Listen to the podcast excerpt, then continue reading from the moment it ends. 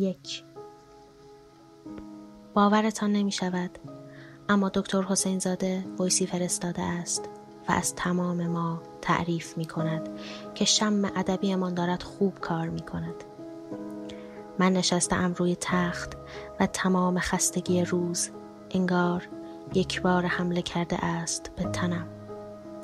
از ناتورالیسم صحبت می کند از هیستری و جیغ کشیدن هیستریک زنان به وقت عصبانیت. تجربهش کرده اید؟ دوم. هیستری حالتی که در آن آنقدر عصبانی هستید که فریاد می‌زنید و فریاد می‌زنید و کسی نمی‌تواند متوقفتان کند. سوم. مارسلا حالتی میان اشک میان فریادهای متداوم و متوقف نشدن دارم.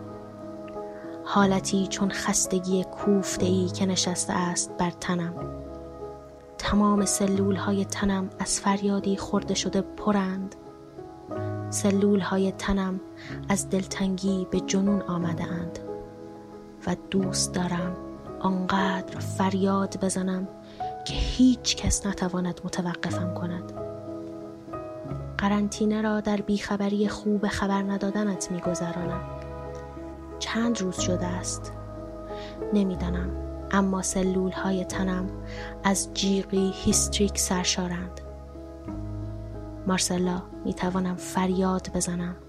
اشک بریزم و بعد جوری فریاد کنم که انگار ترسیده ای و حتما گوشه ای از شهر پنهان شده ای می توانم پس از اشک و فریاد خودم را دلداری بدهم. کی حیولای عوضی باز هم مارسلا را ترساندی. چهار. می‌خواهم در لحظه صدای استاد را قطع کنم.